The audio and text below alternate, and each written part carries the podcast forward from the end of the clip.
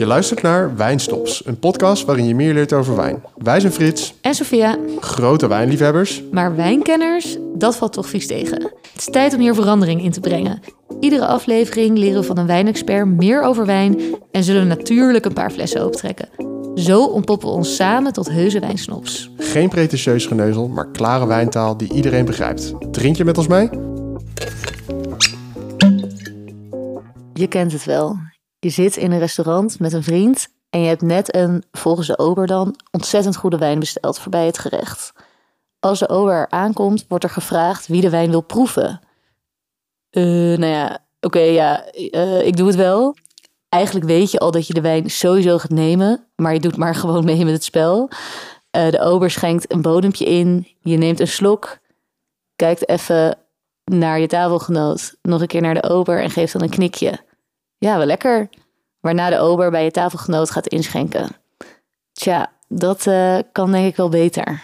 Ja, want vandaag gaan we leren over het proeven van een wijn. Ehm, hoe doe je dat nou eigenlijk? Zijn daar regeltjes voor? En eh, wat proef je eigenlijk bij een slok? Ja, en proeven van wijn is natuurlijk ook gewoon super belangrijk als je meer wilt leren over wijn.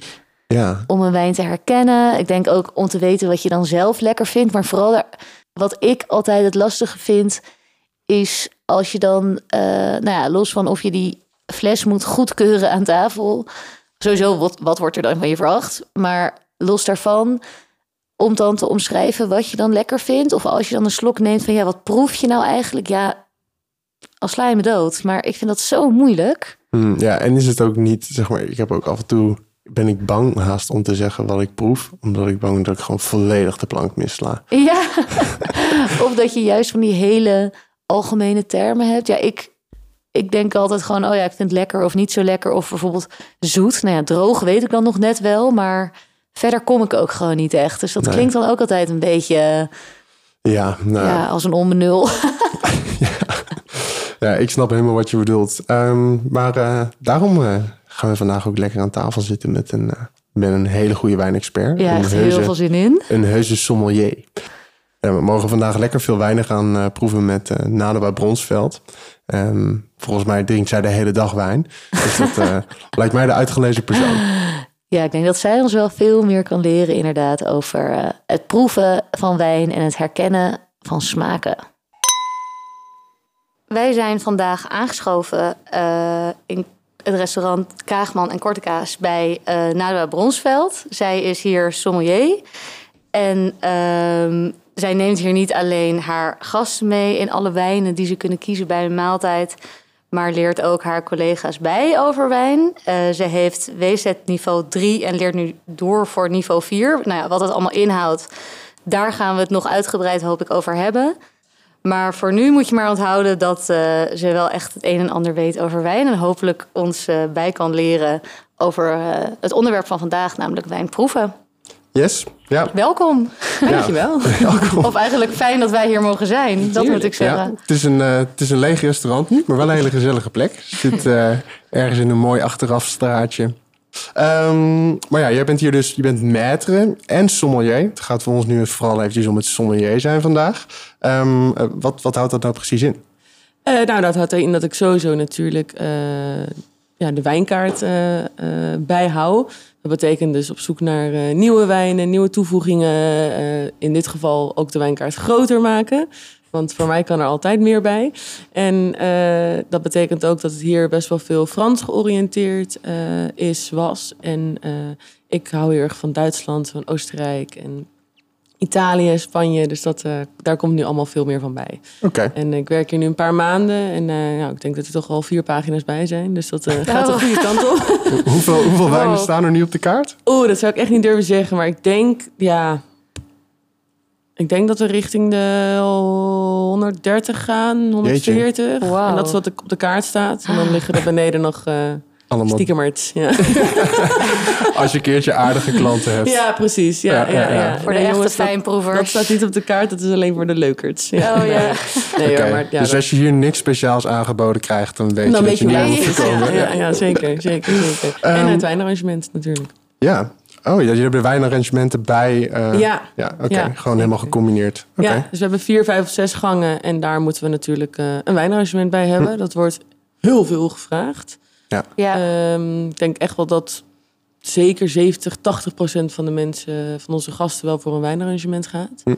En eh, nou ja, daar, dat is ook mijn, eh, mijn Ja. ding Ja. om dat hier te doen. Ja. ik kan me dat ook wel voorstellen als er zoveel wijnen op de kaart staan.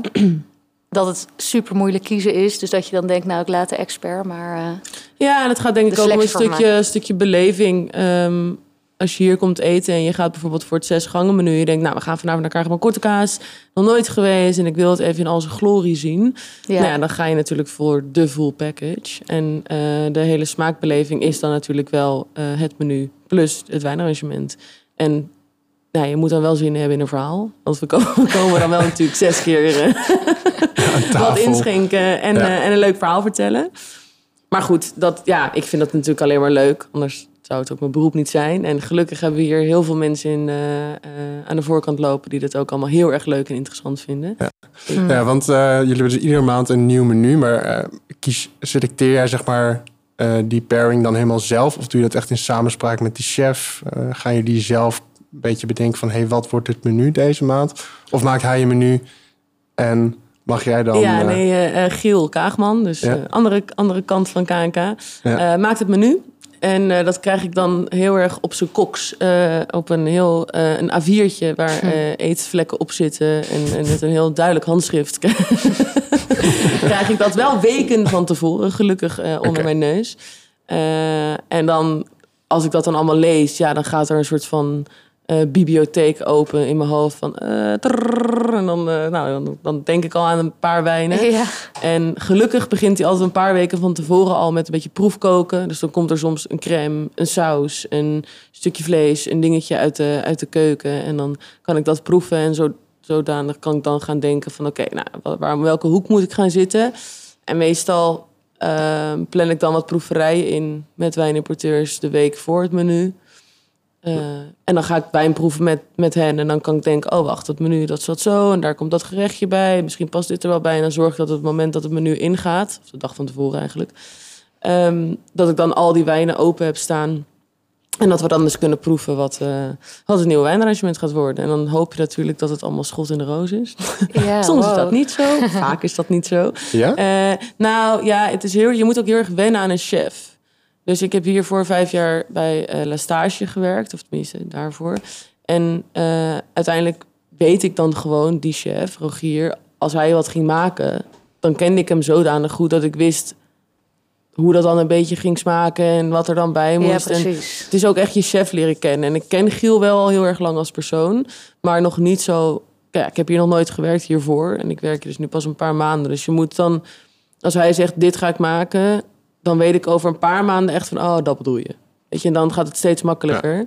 Maar nu kan ik er nog en hij is nogal ehm, uitgesproken in zijn kookkunsten. Oh ja. Dus ehm, ja, soms is het gewoon even, even proberen, maar dat is ook heel leuk en heel leerzaam. Is zijn reactie op de wijnen die je uitkiest dan ook heel uitgesproken? Of is die wel van, nee, dit is, dit is. Genuanceerder. Phew. Ja. Oké. Ehm, en en hoe, eh, hoe ontdek jij nieuwe wijnen? Hoe gaat dat? eh, Ja, proeverijen. En dat is eigenlijk eh, eh, het leven van de sommelier is werken. Vier, vijf dagen in de week. En op maandag zijn er altijd proeverijen. Maandag is een soort van horecadag. Dus maandag is er heel veel horeca gesloten. En dan is het altijd proeverijendag.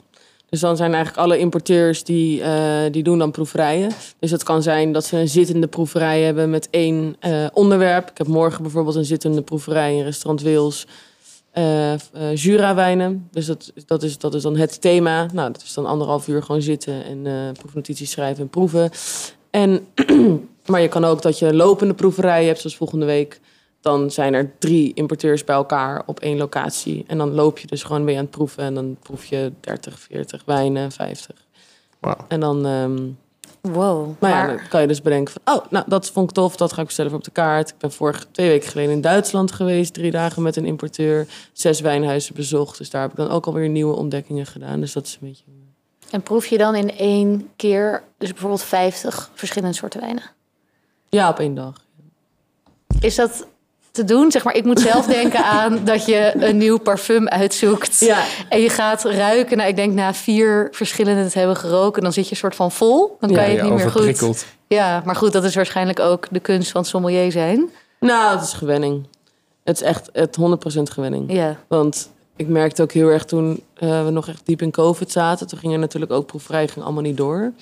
Ehm, en ehm, nou, dan gingen we de eerste keer dat ik echt weer echt, echt een proeverij had. Dus niet gewoon zelf lekker aan het proeven was, maar gewoon echt weer een proeverij had. Toen ging ik na 17 wijnen, merk ik echt dat mijn mond moe was. Mijn tong Oh, ja. was moe, de binnenkant van mijn wang was... Alles was... Er kwam niks meer binnen. Alles was op een gegeven moment gewoon zuur en wijn. En mijn tanden deden pijn, mijn glazuur deed pijn. Alles deed pijn. Wow. Terwijl ik daarvoor, anderhalf jaar daarvoor, twee jaar daarvoor... op een- zo'n dag als een wine professional in de rij...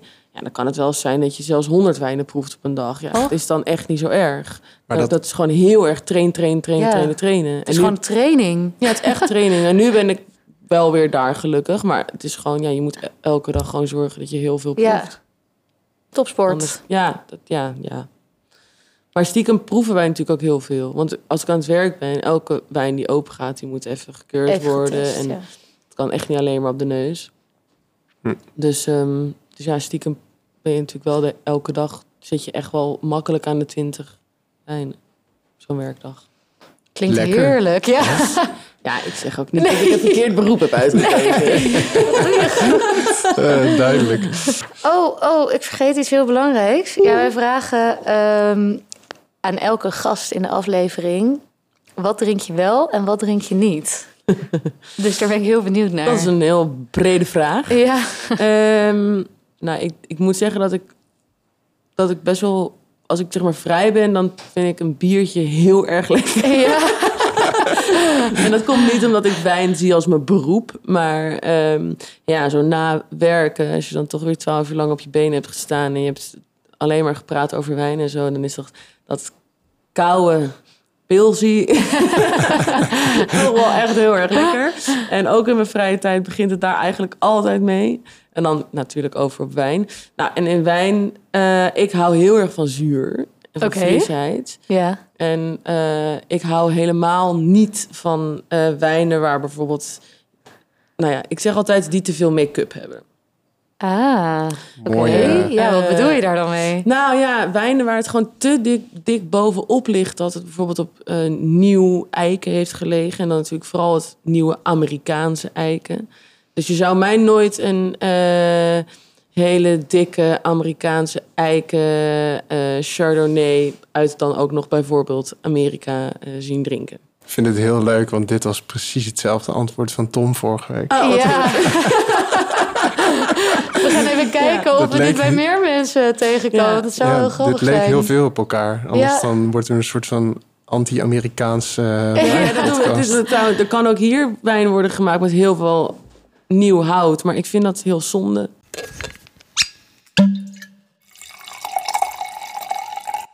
Nou, vandaag gaan we dus meer leren over hoe je wijn nou echt goed proeft. En eh, ik had het net al heel even over eh weeset, maar eigenlijk weet ik helemaal niet precies wat het betekent. Nou, kan jij me dat meer uitleggen? Zeker. Eh WZ, of ja, de WSET, oftewel de Wine Spirit and Education Trust. Eh, dit is een, eh, een opleiding wat eh, vanuit Londen komt. En wat je dus over de hele wereld kan doen. En het zijn dus, je zei het al, 1, 2, 3 en 4. Ja. Dat zijn eigenlijk de verschillende niveaus die je kan behalen, lijkt me. Ja, zeker. En jij hebt nu niveau 3. Ja, ik heb niveau 3 gehaald een paar jaar terug. En, Ja. ik ben nu met eh 4 bezig. En kan je iets vertellen over het verschil tussen 3 en 4? Of wat je dan, op wat voor niveau je zit als, als WZ 3? Ja, zeker. Nou, het is, eh, nou, als ik ze allemaal... één is echt heel erg basis. Eén is echt... eh, daar gaat het echt over, nou ja... eh, je hebt wit, rood, eh, rosé en mousserend. En daar Ja. de verschillen in. Dus dat is echt de basis. Ja. En twee gaat dan net even iets dieper. En dat gaat net even iets meer over... Ze gaan natuurlijk niet alle appellaties van Bourgogne opnoemen. Maar wel al iets dieper in de regio's. En ehm, het gaat daar meer om wijnstijlen, denk ik. En de stap van twee naar drie is echt groot. Ja. Dat is echt wel een, eh, dat is echt wel een grote stap.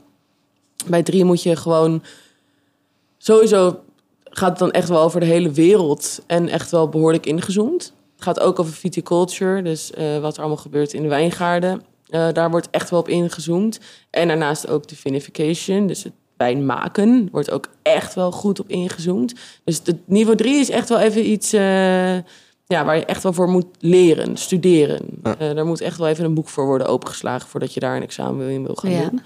En vier is ehm, alles. Het is echt over alles wat er in de wijngaard gebeurt. Alles wat er tijdens het wijnmaken gebeurt. Elke grondsoort, elke druif, elke dorp, appellatie in de wereld. Eh, en dat is wel echt wel heel erg tof. Wow. En daar ben jij nu voor in de leer eigenlijk. Dat ben jij Daar ben ik nu mee bezig. Ja. Ja. Ja, super interessant. Ehm, maar ik denk dat we door moeten gaan naar Ja, de. WZ-proefmethode. Ja. Eh, want daar draait het vandaag natuurlijk om. Om het proeven van wijn en hoe je dat dan precies doet. Ehm, ja, neem ons, eh, neem ons mee in eh, Neem ons hoe mee. wij een glas wijn moeten proeven. Ja, ik, ehm, ik, wat je eigenlijk doet, is dat je natuurlijk eigenlijk altijd eh, kijkt naar de wijn. Ja. Eh, en dit hoeft natuurlijk niet allemaal thuis te gebeuren, maar eh, het zegt wel, het kan in ieder geval heel veel zeggen. En wat we dan eigenlijk bij de WACT altijd moeten zeggen, is of het, nou, of hij helder is of troebel. Nou, troebel Mhm. komt eh, in 2020 ook nogal vaak voor met alle natuurwijnbarren die we natuurlijk eh, overal op elke Mm. hoek van de straat te vinden zijn. Eh, en of dan de intensiteit van de kleur, eh, of dat licht is, gemiddeld is of, eh, of diep. En dat heeft natuurlijk ook heel veel te maken met de stijl, maar dan kan je misschien ook naar druiven herleiden. Maar dan ga je natuurlijk wel weer een beetje diep. Daarnaast is de kleur belangrijk. Dus voor wit, in het begin bij WST houden we twee, niveau 2 houden we het gewoon op citroengeel, goudgeel of ambergeel Oké. voor witte wijnen. Voor rosé kan dat dus rosé, zalmroze of oranje zijn. Ja. En rood is het paars, robijnrood, granaatrood en bruine rood. Nou, dat Mm. is eigenlijk voor de WST 2 zijn dat eh, genoeg termen om, eh, om mee te beginnen. Ja, best wat variatie inderdaad. Ja, nou ja, bij drie eh, gaat dat iets verder, maar dat, eh, dat eh, laten we even achterwege. Ehm, nou ja, goed, dus als je dat dan hebt geconstateerd, dan, eh, dan dat kan je opschrijven. Kan je ook lekker in je hoofd houden. En dan ga je natuurlijk naar de geur, naar het ruiken. Dan, ehm, ja, om het makkelijk te zeggen, is het natuurlijk wel gewoon zo dat als je een wijn gaat proeven, dat je dan even walst. En dat walsen, dat doe je eh, om eigenlijk meer aroma uit de wijn te, te, te trekken, om het maar zo te zeggen. Dus omdat je gaat walsen, gaat natuurlijk dat het sap gaat, gaat, gaat ronddraaien in je glas. En daardoor komt er natuurlijk steeds meer aroma het glas uit. Eh, Ja. Dus dat is de reden dat je eigenlijk walst. Ik dacht dat dat zuurstof was wat ook iets daarin deed. Ja, dat kan. Zeker. De zuurstof doet dat wel. Alleen, ehm, dat wilde ik net al zeggen. Als je een wijn in je glas doet die bijvoorbeeld eh, wat ouder is. Of eh, dat je wil weten, wat ik eigenlijk ook altijd doe, wil weten wat er nog zonder het wals, dus zonder de zuurstof doet. Dan ruik je dus eerst altijd even zonder. Want zuurstof kan iets ook kapot maken. Nou, dat is natuurlijk dan met oudere wijnen zo. Eh, maar over het algemeen ruik ik altijd even eerst. En dan ga je walsen. Maar goed, dan zit je alweer wel, wel wat dieper dan nodig in, eh, in het hele proeven. Maar in principe gewoon lekker walsen. Zorgen dat hij lekker een beetje vrij komt. En inderdaad ook door zuurstof. En dan, eh, Ja. nou ja, dan kan je goed ruiken wat er, allemaal, wat er allemaal in zit. En dan is het ook nog zo, is het zuiver? Heeft het geen kurk? Heeft Oh het ja, dat krijg je dan weer. dan krijg je natuurlijk alle wijnfouten. Ja, want even om eh, voor iedereen even correctie. Kurk betekent niet dat er echt kurk in Nee, je nee. wijn drijft. Ja, ik dacht dat Nee. altijd. Nee. Is het dan ook als je in een restaurant zit en je ziet kurk in je wijn, mag je daar dan nog wel iets van zeggen? Of moet je gewoon niet zo moeilijk doen en zeggen, ja, haal het even met je vinger eruit en drink het lekker op? Nou, ik zou dan meteen voor het tweede gaan. Alleen is dat natuurlijk niet zo heel erg, eh, eh, nou ja, misschien niet zo heel chic of zo. Maar een stukje kurk in je wijn heeft niks te maken, dat doet niks af van je wijn. Nee. Mits de wijn natuurlijk wel zuiver is. Maar ehm, eh, nee, Dus Ja. wat... Echt, je hebt waarschijnlijk iets van bestek op tafel, haal het eruit. Ja. Ja. Maar wat is kurk dan? Kurk is eigenlijk gewoon een, ehm, om het makkelijk uit te leggen. Ja, we noemen dat gewoon even een, wijnfout. Oké. En die wijnfout, ehm, eh, zonder hele moeilijke termen te gebruiken, die kan, eh, laat ik het zo zeggen, een kratje eh, knoflook kan ook kurk hebben. Huh? Een knoflookfout. Een knoflookfout. Nee, kurk is gewoon een, een, iets wat ook in je houten kratjes kan zitten, in je pellets kan zitten. Het is gewoon een, een, een eh, Het is een schimmeltje of zo. ja, en, en, en dat hoeft dus niet per se uit je kurk te komen. Het kan dus ook nogmaals komen van de pellet waar het op heeft gelegen. Of dat je het in je kelder hebt zitten, wat natuurlijk een grote ramp Ja. is. Maar, en daarom bij de groenteboer ook. Ik heb al zo vaak groentes teruggestuurd. Pompoen met kurk, knoflook met kurk, citroenen met kurk. Het, Wow. we, hadden laatst, Wow. we hadden laatst codium met kurk. Ik Wat weet niet eens wat codium? codium is. Zeewier, maar... Klinkt Ja. heel interessant. Ja. Ja, het kan, het kan in theorie zelf zo zijn dat je gewoon een wijn met een schroeftop hebt met kurk. Oh. Komt echt heel weinig voor. Wow. Maar het kan wel gewoon. En, maar hoe, hoe proef je... Is, er, is het te duiden hoe je dat proeft? Of is dat... Nou, ik, ik- vaak is het zo dat je het niet eens hoeft te proeven. Want het ligt er toch best wel vaak wat dik op. Oh, je Eh, ruikt het gewoon direct. Ja, het ruikt gewoon echt naar nat karton. Oh.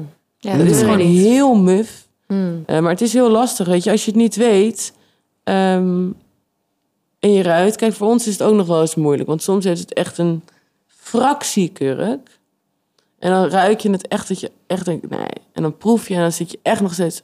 En dan op een gegeven moment komt het dan een beetje achter je verstandskies. Dat je denkt, "Ugh, dat klopt niet. Maar dat komt ook omdat wij natuurlijk vaak de wijn kennen die we openmaken. Ja.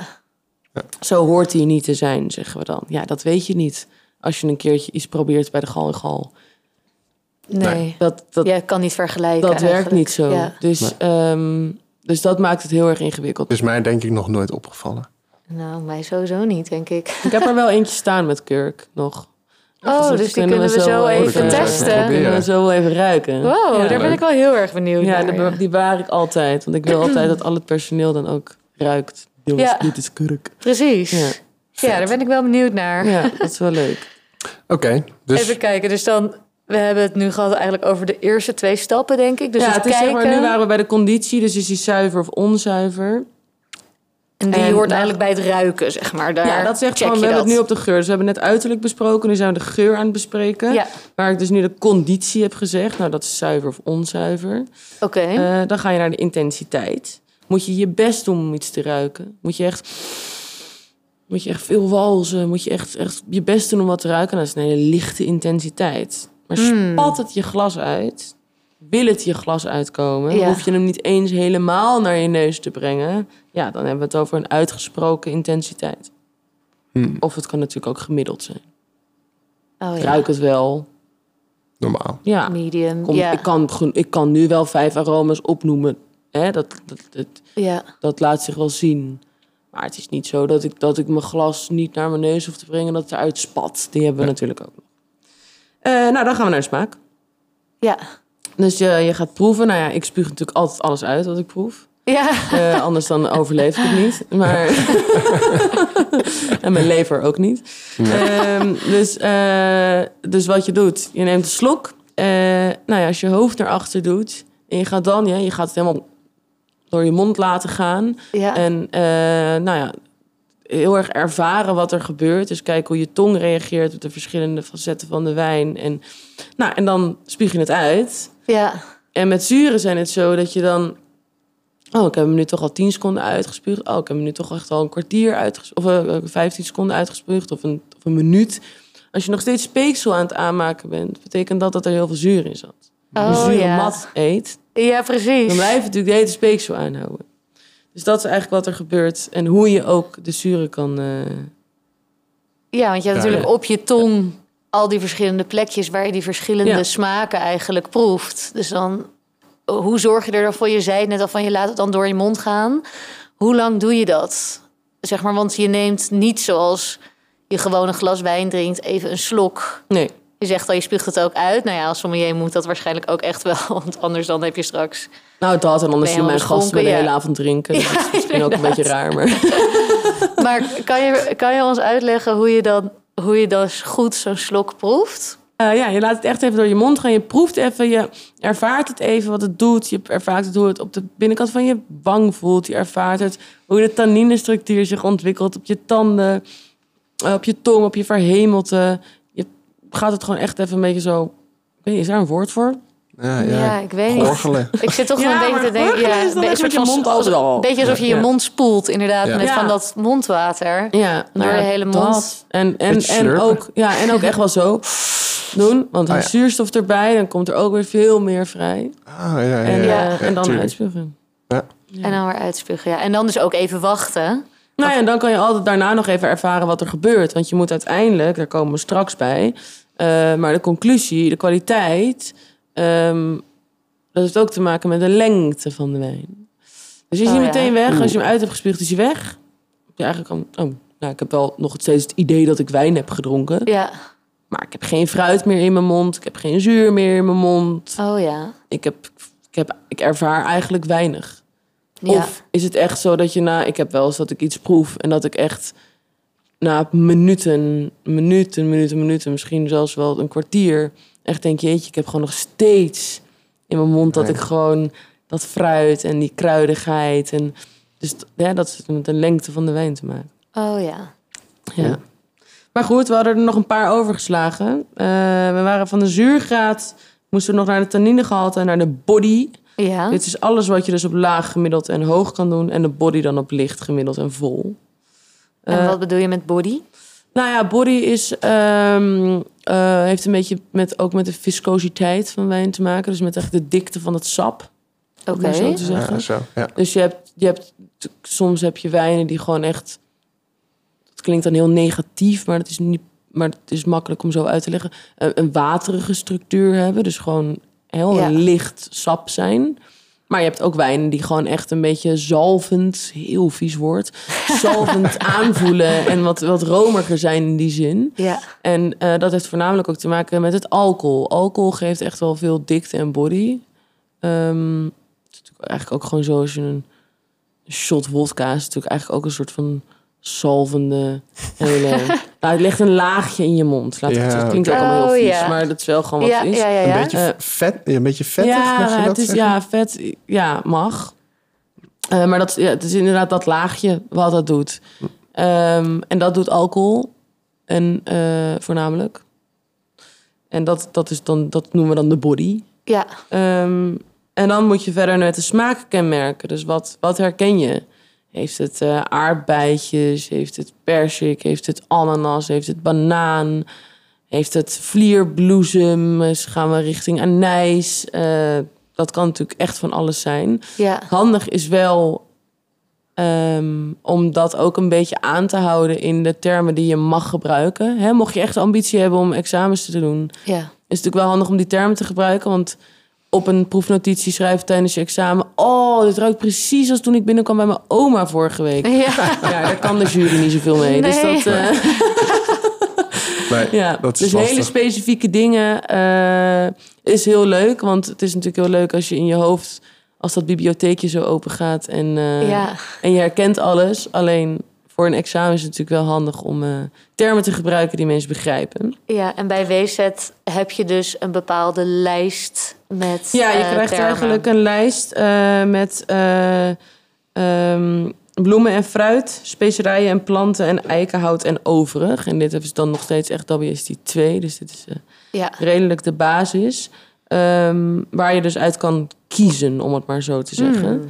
Ehm, ja, dat is wel interessant, want ik vind het zelf altijd wel heel ingewikkeld dat je dan een slok wijn neemt en je proeft van alles, maar ja, hoe noem je dat nou? Dus dan kan zo'n lijst denk ik wel heel erg helpen om ja, zeker. echt te benoemen wat je nou denk je, oh ja, ik, uh, anijs Ja, het, is in het, Of- het is in het begin ook inderdaad echt wel makkelijk om die lijst erbij te houden. Ja. Maar daarna moest je natuurlijk wel jezelf echt gaan uitdagen om de lijst even om te draaien. ja, ja, en ja. eh, echt te kijken of je ze zelf kan ondervinden. Want dat, eh, die lijst heb je er niet bij op je examen. nee, precies. En, want, ehm, want je hebt zeg maar, oké, je hebt dan die, die lijst, maar je hebt hier ook nog op tafel een, is dat het wijnwiel liggen? Het aromawiel, ja. En daar heb je dus inderdaad ook eh, dingen zoals eh, rood, ex- exotisch, wit en warm. En dan hebben we het dus nu over fruit. Maar je kan ook dierlijk, is het gistig, is het dierlijk, is het zuivel. En zij hebben dan vegetaal en noten op rauw gekookt en noten eh, eh, gesplitst. Dus dat, dus dat, hoe zo werkt zo'n wiel. En bij de WSTT krijg je zelf dat je de bloemen, groen fruit, citrusfruit, steenfruit, tropisch fruit, rood fruit, zwart fruit, gedroogd fruit. En daar dan allemaal verschillende... Ja. Het is heel fijn om daarbij te hebben, want inderdaad wat jij zegt, dat je het soms gewoon echt niet kan Ja. benoemen. En dat is echt logisch. Ja. Maar wat ik altijd aan mensen meegeef, waar we het vannacht hier nog even over hadden. Alles wat je ziet en wat je in je handen naar je neus toe. Ja. Alles. Ja. Maar echt alles. ja, zodat je echt goed die eh, geuren Ja, leert je- kennen Ja, maar eigenlijk. je bouwt ook gewoon een soort van, van, eh, van bibliotheek op in je hoofd. Waar je dan altijd terug naar kan refereren, weet je. Dus Oh, altijd, cool. alles wat je in je handen... boek- Pak je een sinaasappel, breng hem even naar je neus. Pak je een stak dragon, breng het even naar je neus. En dat zijn hele standaard dingen. Maar ook andere dingen. Ik bedoel, eh, als ik op wijnreis ben, pak ik ook altijd de grond en ga ik aanruiken. De takken, bladeren, natte bladeren als je door een bos loopt. Allemaal dat soort dingen. Paddenstoelen, specerijen. Weet Ja. je, breng gewoon altijd alles wat je in je hand hebt. Een nieuw boek. Maakt niet uit wat. Ja. Breng het naar je neus. Ik vind dit wel een hele mooie. Ja, heel erg trainen van je neus Het is, het is eigenlijk. echt trainen. Ja. Het is echt trainen. Het is gewoon een Ja. breder spectrum opbouwen. En dat, eh, dat, is- dat is ook heel leuk. Want dan, Ja. maar ja, en we hadden gisteren kwamen er echt aroma's op tafel. Dat je echt denkt, daar heb je het over. maar ja, diegene heeft het dan in zijn hoofd Ja. zitten. Ik, heb, ik had laatst een keer dat ik iets proefde en dat ik zei... Oh, weet je waar dit naar smaakt? Als je kibbeling eet en dan niet de buitenkant van het krokante... en niet de vis zelf, maar dat eigenlijk dat sompige stukje tussen vis en het, Ja. en het krokantje... dat is het! dus dat, het- maar Heel goed, als je dat leuk, dus ook ja. op je examen opschrijft... dan ben je het ook zo gezakt. Maar, eh, Ja, Dus vooral als je dat dan een internationaal examen en als een ja, Nederlander dat is kibbeling heel doet. ingewikkeld. Ja, dat is heel Ja, ja. ingewikkeld. Ja, ja, ja. Oh, what is uh, Ja. ja. kibbeling? This really smells like Sinterklaas. Ja, dat weet ik. Nee, dus, eh, nee. nee, dus hou je Oh. gewoon lekker hier aan. Ja. Eh, dat is heel makkelijk. En ook voor jezelf om naar terug te refereren is eigenlijk toch ook wel heel fijn. Ja. Eh, dus ja, dus die smaak, eh, of de smaakkenmerken. En dan dus de afdronk waar ik het net over had. Of die kort, gemiddeld of lang is. Oh ja, ja. En dan de conclusie van de kwaliteit. Is het fout? Is het slecht? Is het gewoon acceptabel? Is het goed? Is het zeer goed? Of is het uitstekend? Eh, beoordeel je dan de kwaliteit aan de hand van al die stapjes die je daarvoor hebt genomen? Ja. ja, eigenlijk zeg maar als je op alles wat we net hebben gezegd... op gemiddeld uitkomt... Ja. dan zit je eigenlijk gewoon met een acceptabele Ja. eh, kwaliteit. Oké, dus dan heb je het over een. eh, als we beginnen met eh, hoe het eruit ziet, want je kijkt eerst dat je zegt. Oh, ja, dit een- gaat dan wel echt meer over de smaak. Oké, ja. Anders gezegd gaat de kwaliteit... dat draait heel erg om balans. Zit er balans in de wijn? Heeft het evenveel fruit als eh, dat het zuur heeft? Gaat dat goed samen? Is die balans daar? Heeft het eigenlijk alleen maar zuur en overheerst dat het fruit? Ja, het zit natuurlijk niet goed in elkaar. Nee. Maar heeft het en veel body, en is het uitgesproken, en is het sappig, en is het lekker zuur, en zit er veel fruit in, en is eigenlijk alles in een hele duidelijke rechte lijn te lezen, is die wijn goed te lezen, dan zit je natuurlijk wel op een hoger niveau. Ik denk dat dat voor ons echt heel moeilijk te beoordelen is. Ik denk dat je dit vooral in, het, Eh. in proeven, zeg maar, kunt duiden. Toch? Ja, ik denk wel dat je, er, dat je het zonder echt, hè, als je echt beginnend wijnproever bent, dan denk ik dat het heel moeilijk is om dat allemaal te beoordelen zonder het op te schrijven. Ja, oh ja. Omdat je het gewoon echt wel moet kunnen herleiden. Ja, als jij gewoon een wijn proeft en daarna denkt van... ja, ja, ik vond eigenlijk wel... ja, er zat echt wel zuur in. Er zat wel fruit in. En, maar als je het echt... en dat kan eigenlijk ook alleen maar door wat verschillende kwaliteiten naast elkaar te zetten, denk ik. En dan wel misschien een beetje hebt. zelfde druif, zelfde regio. Zelfs misschien zelfde wijnmaker. Want er zijn natuurlijk heel veel wijnmakers die gewoon een instapwijn maken. Die echt gewoon goed is. Maar die dan ook hun hogere cuvées maken die uitstekend zijn. Precies. En als je dat wat vaker naast elkaar proeft, dan kan je dat veel makkelijker. Heb je een referentiemodel? Zo. Ik hoor het weer, het weer die training. We moeten echt even aan de bak. Ja. Ehm, ja, dus als we even resumeren. eigenlijk bestaat een wijn drinken en goed beoordelen uit kijken, ruiken, proeven en dan noteren tijdens dat hele proces. En een conclusie uittrekken. En daar een conclusie uit trekken. Ja. Ja. Oké. En dat het ook wel heel handig is om dus zo'n eigenlijk lijstje met aroma's erbij te hebben of een wiel. Ehm, want daaruit kan je volgens mij heel makkelijk, eh, of heel makkelijk, dat kan een, een hulpmiddel zijn om dus beter die aroma's te identificeren. En ehm, in de vorige aflevering hebben we het daar ook al heel kort over gehad, maar nu eigenlijk nog niet.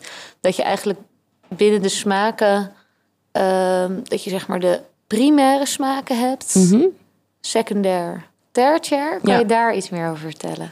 Ja, zeker. Nou ja, het is ehm, eh, de primaire smaken, dat zijn eigenlijk eh, de aroma's die eh, horen, natuurlijk een beetje kort door de bocht, maar horen bij bijvoorbeeld roestvrij staal gelagerde wijnen. Ja, Dus je moet bedenken dat je een druifje bent en, en je hangt heel blij in de zon aan je, aan je, aan je, aan je vine, hoe noem je dat, aan je wijnstok. ja. En eh, nou, dan word je geperst en dan word je op roeste staal gelegd zonder enige vorm van oxidatie, dus zonder zuurstof. Word je gewoon op staal gelegd. Nou ja, dan kan je je voorstellen dat dat druifje zichzelf heel erg laat zien. Dus daarin is het heel erg het primaire fruit. Dus appeltjes en citrus en rood fruit en zwart fruit. Gewoon echt om het fruit zelf. ja, dat is echt smaak wat echt in dat druifje zit, zeg maar. Wat daar echt Ja, uitkomt zeker. En wat natuurlijk ook wel gewoon echt met het, met het, met het, eh, het eh, fermenteren ervan. ehm, dat heeft er natuurlijk gewoon mee te maken wat een druif dan doet. Maar goed, dus, hè, als je dat druifje bent en je hebt heel veel rijp fruit... en het is een mooi jaar geweest en het is fijn klimaat... en je staat op een blije ondergrond en de zon heeft op je gestaan... en je gaat daarna in roesterstijl, dan kan je begrijpen dat daar gewoon primair fruit uitkomt. Dus, maar dan hebben we het ook nog wel echt primair... als we dan kijken naar de WST 3... want daar wordt dat dan wel heel erg in onderverdeeld... heeft primair ook echt te maken met eh, kruiden... ehm, eh, zoals munt en eucalyptus en eh, lavendel en dille... En, maar ook natte stenen, eh, dat soort dingen. Dat is, dat is echt nog wel primair. Dat kan echt namelijk gewoon echt komen van druif plus terroir, waar het vandaan komt. Ja. En ehm, eh, nou ja, eigenlijk gewoon het ligt op staal, om het maar even kort door de bocht te zeggen. Dan als je dan naar de secondary aromas gaat, dan ga je eigenlijk ook kijken wat er met die wijn is gebeurd. Dus dat, dat zijn dingen zoals ehm, eh, bijvoorbeeld brood en toast en brioche en kaas aroma's. Dat zijn dingen die voort kunnen komen door het op de lie laten liggen, de wijn. Dus op de gisten.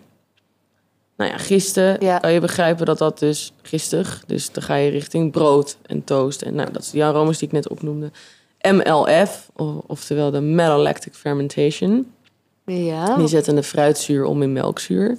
oké. En als een rode wijnen krijgen dat bijna allemaal. Eigenlijk allemaal.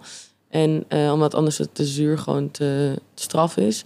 En witte wijnen krijgen dat soms. Dat is de keuze van de wijnmaker.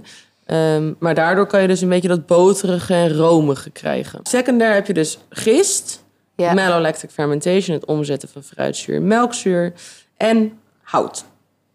Ja, En van hout ga je naar vanille en nootmuskaat en kokos en eh ceder en eh, smoke, rokerig. Eh, dat is wat hout allemaal kan doen. Dus Ja. dat hebben we het over de secondary aromas. Heeft echt te maken met de opvoeding van de wijn. eigenlijk de houten vaten. Houten waar het in Ja, heeft gezeten, zeg maar. Ja, precies. En dan gaan we naar tertiary aromas. En tertiary aromas die komen eigenlijk door ehm, eh, maturation. Dus door de, de, eh, het ouder worden van wijn. Dus het kan wel eh, bottle age zijn. Dus gewoon langer hebben gelegen. Eh kan ook een beetje met oxidatie te maken hebben.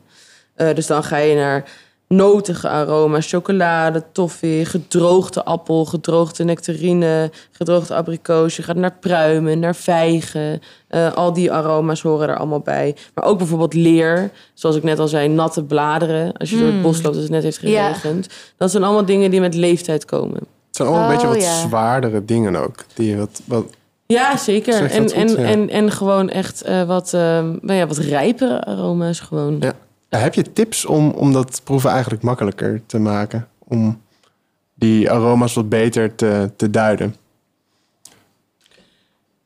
Ja, soort van. Ik denk dat het heel erg begint bij het jezelf echt niet te moeilijk maken. En push jezelf niet tot, eh, ik moet er nu wel echt zeven uithalen of iets dergelijks. Ik denk dat je gewoon voor jezelf, kijk, als je het echt doet om er voor jezelf achter te komen wat je lekker vindt, dan zou ik gewoon proef het, schrijf op wat je ervan vindt, schrijf op wat je eruit haalt en schrijf ook op wat je daar dan lekker aan vindt. En ehm, dat hoeven er echt niet heel erg veel te zijn. En je kan ook echt zeker beginnen, als je, als je begint met wijnproeven, refereer dan wel lekker naar dingen die je alleen zelf begrijpt. Dat is helemaal prima. Maar zo begin je wel dat, dat, dat, dat proeven meer onder de knie te krijgen. En zoals ik zei, stop alles in je mond. En alles in je, in je doe alles onder je neus. Ja. Maar ook, ik had gisteren iets en het was voor mij gewoon heel duidelijk alleen de pit van een persik. Ja, daar kan je natuurlijk niet zo op. Nee. Doe het maar eens. Ja. Ja, en dat zijn allemaal van die stomme dingen, hè? maar echt alles. Doe Ja. het in je mond. en, Leuk. En dat, Ja, dan, dat helpt echt heel erg. Dat is echt, eh, echt zo. En ook als je over de markt loopt, dan altijd komt er wel een geur in je neus. En probeer die dan te herhalen. Oké, waar loop ik nu? Bij welke kraam loop ik nu? Wat is nu wat ik ruik? En weet je dat? Het is overheersend stroopwafels, ik weet het. Maar eh, soms ruik je ook echt wel de, de groentekraam. Ja. Nou, ik denk dat het zo wel tijd wordt om te gaan proeven. ja. Yes. Ehm, maar eigenlijk wil ik daarvoor nog heel even vragen. eh, elke, week, eh, elke week delen we namelijk ook met elkaar nog een wijntip.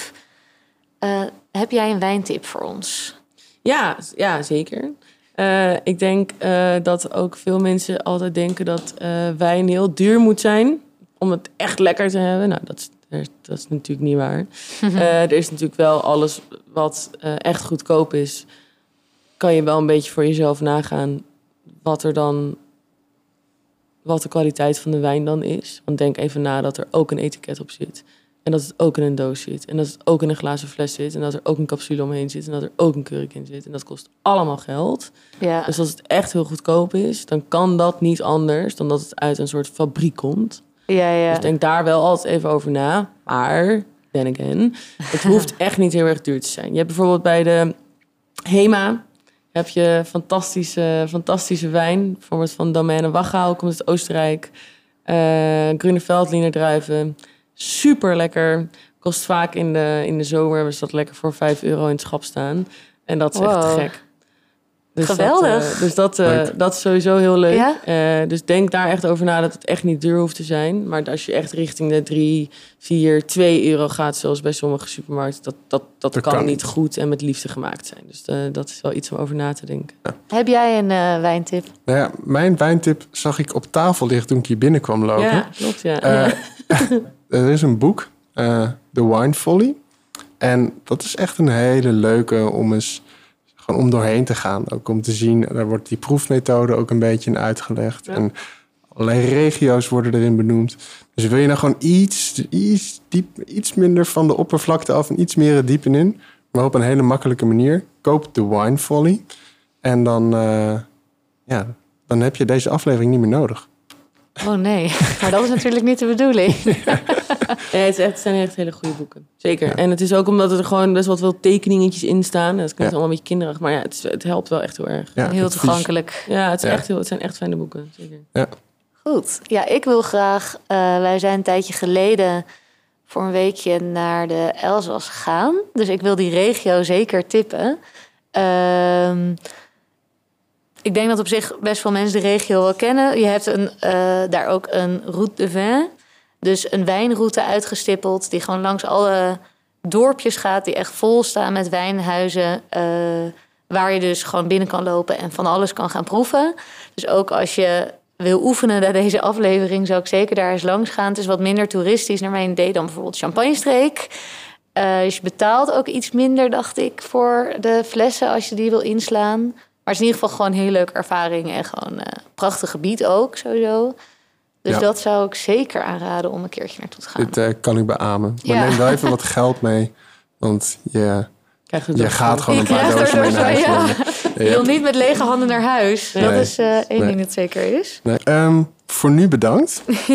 En voor degene die eh, lekker eh, met ons mee willen proeven. Wij zitten in de beschrijving van de podcast. eh, en op eh, Instagram zetten wij neer waar je de wijntjes kunt vinden die wij in eh, de afle volgende aflevering op vrijdag gaan proeven. Ehm, jij hartstikke bedankt voor nu. En tot, eh, tot vrijdag. Ja, graag gedaan. Ik vond het Nou, heel leuk. ja. Ja, tot vrijdag. Tot vrijdag. Wil je met ons meeproeven? Dat kan. Kijk in de show notes, op Instagram of de website welke wijnen we proeven en waar je deze kunt kopen.